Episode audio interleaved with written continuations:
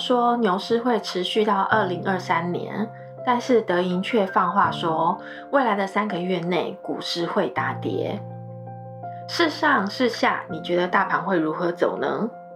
大家好，我是七二，欢迎来到七二华尔街。七二华尔街。这阵子的美股呢，就像是一部虐心剧。虐心剧。男主角就是纳斯达克的权重股，而女主角就是美国的十年国债率曲线。现在的剧情呢，全部都由女主角的心情操控剧情的方向。女主角一发跌，男主就下跪，并且奋力向上，想挽回女主的心。目前暂时是两小无猜，一片美好。但是剧情是会怎么样发展呢？请大家一起跟七二华街一起看下去。纳斯达克呢，主要是由科技股里面的权重股，Microsoft、Apple、Google、Facebook、Amazon，撑住了整个盘势。其他增长型的小型股成了拖油瓶，趋势整个很暧昧，难怪大机构的看法会相差甚远。是要涨呢，还是要跌？谁会知道啊？当然要看编剧的心情啊！大家就边走边猜，边看边随时跑吧。如果你说呢，有人可以知道明天或者是下周的趋势，七二真的可以直接跟您说，如果他不是神，那就是个神棍，CFO 或者是超能力者。当然啦，如果你要信，我会帮你祈福，反正风险自负嘛。这个频道呢，是特别分享给真心想要追求财富自由的朋友们。如果你想免费获得这方面的资讯，请马上按下订阅小铃铛，按下小铃铛，并同时分享给你身边所有的亲朋好友们。七二真心的祝福所有点赞的伙伴们，能早日达到财富与生活的自由。在这里呢，我们要注意的是，纳斯达克有缩量上涨的现象。技术图形出现了顶背离，那下周走势是不是还是这样呢？所以七二帮您重点画出了下周关注纳斯达克的重点。纳斯达克的重点。首先呢，纳斯达克的权重股是否继续撑盘？上个礼拜纳斯达克有三个交易日非常带劲的都跳空大涨了，但是仔细分析起来，其实这三次的跳空上涨都是权重拉起的。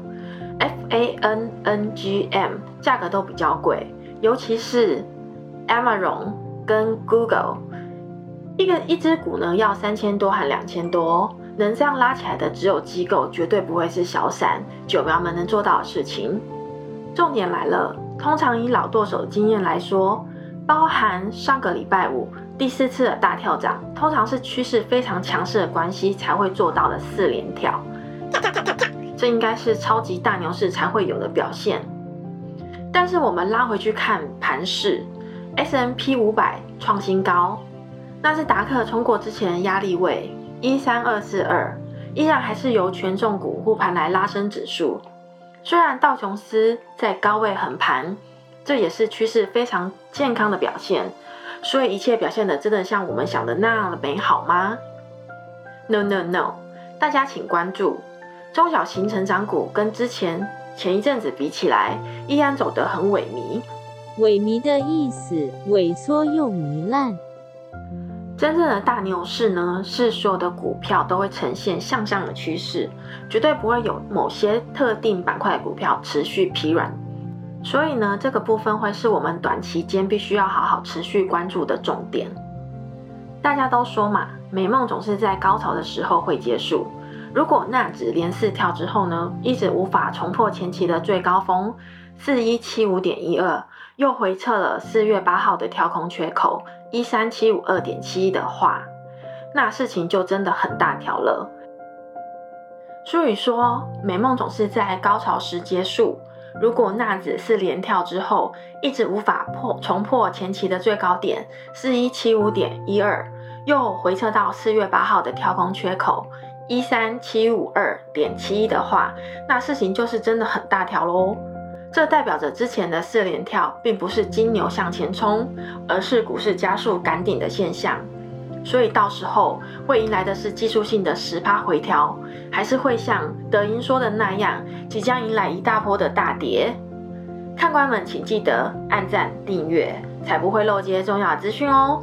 毕竟在华尔街，什么事情都有可能发生的。再来，量与价的顶背离现象是否持续的扩大？大家都知道呢，当股价上涨的时候，在技术图形出现量缩顶背离的现象，股价是有可能会往下挫或者是回调的。当然，这有两种含义，一种是没有买盘承接，而另一种是呢，没有人要卖，所以想买货的人没有货可以买。刚刚呢，我们已经知道了，大盘是由权重股拉起来的，有那么多资金可以撑盘的，一定就是机构。那机构买了又不卖。当然就是不会有量啊！好啦，已经猜到朋友们，请在下面的评论区扣一，让大家一起膜拜你。最后呢，我们要来看的是呢，科技成长股的走势与操作方式。受到万众瞩目的 ARK 基金旗下的一些重要的成长股，例如 Pantier、SKLZ、Open、Unity、Fastly 等。从三月到现在被杀估值杀得头破血流的，在四月六号当天呢，有出现想奋力一搏的动作。如果向上的攻势真的可以反转之前向下插坑的趋势呢，那就会吸引更多的散户在旁边观看的朋友们重新进场。毕竟有肥肉在嘴边跑，哪有不去咬一口的道理呢？所以以最近罗素两千技术面来看。ARKW 成分股即将启动新一轮的上攻趋势哦，手中持仓被套朋友们，请一定要准备好飞升的机会。要减仓保护利润的，请减仓；要滚动仓位减低成本的，也请设下点位。把上面的股票当小孩养的朋友们呢，当然可以持续放着养。一个孩子的成长不会是短时间可以看得出成就的，像 ARK 木头妈妈一样。五年、十年再来评估一次，这样也是可以的。投资有风险，还是要谨慎。出现的美梦呢，总是让人忍不住迷惘。美梦总是在最美好的时候，瞬间又幻灭了。瞬间的幻想破灭，又让人不敢清醒。暴力拉升之后呢，伴随着明显放大的成交量，那反而是我们必须强行打醒自己的时候。七二毕竟是股市中立老舵手。好的坏的都要说，忠言逆耳也毁不了我对你们坚贞的心意。另一条热腾腾的新闻就是关于融资杠杆率。杠杆率。从二零二零年开始呢，美国的股市就一直创出新高，从散户到对冲基金，Archegos Capital 等大型的投资机构人也都大玩杠杆，大家都在借钱炒股，让美国的融资余额从二零零七年到今年的二月底结算日，也算是借出了新的纪录。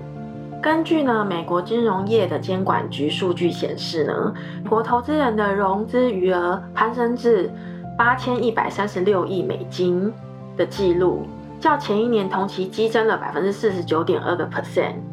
年增幅创下了二零零七年以来最大，当时是二零零八年全球金融危机爆发的前的泡沫时期。美国前次的融资余额急速飙高至一九九九年的网络泡沫时期。当然啦，美国监管局的数据呢，并不能够代表标普五百指数在过去十二个月暴力拉升了百分之五十三个 percent，是因为啊，股民都借钱炒股的关系。也很有可能是很单纯的，就是因为啊，经济即将复苏，然后新冠肺炎疫情受到了控制，以及美联储放水货币政策很宽松的原因。就算是这样呢，我们还是要很小心。融资余额这么高呢，有可能是一只造成股市巨震的黑天鹅哦。融资杠杆率是两面刃，借钱能让投资人买进更多更多的股票，但也让投资人承受更大的风险。所以，当股价下跌时啊，券商会要求投资人补足保证金，不然就会被断头。这就是所谓的融资追缴。投资人杠杆玩得太大哈，也会引发主管机关的担忧。近期呢，Archegos 便是因为杠杆的操作失利惨遭断头，拖累了瑞士信贷，还有很多间投资银行，所以他们都受到了巨大的损失。最后呢，综合以上的观点。纳斯达克在一三八零零的附近有承压的缺口，下方呢也有一三六零零的支撑位，但是七二暂时给予谨慎，但是依然看多纳斯达克的观点。但如果之后几个交易日的出现，成长股持续上涨放量的状态的话，强烈建议您评估仓位，严格控制科技股所占的比例，这样才能够减少突如其来的风险。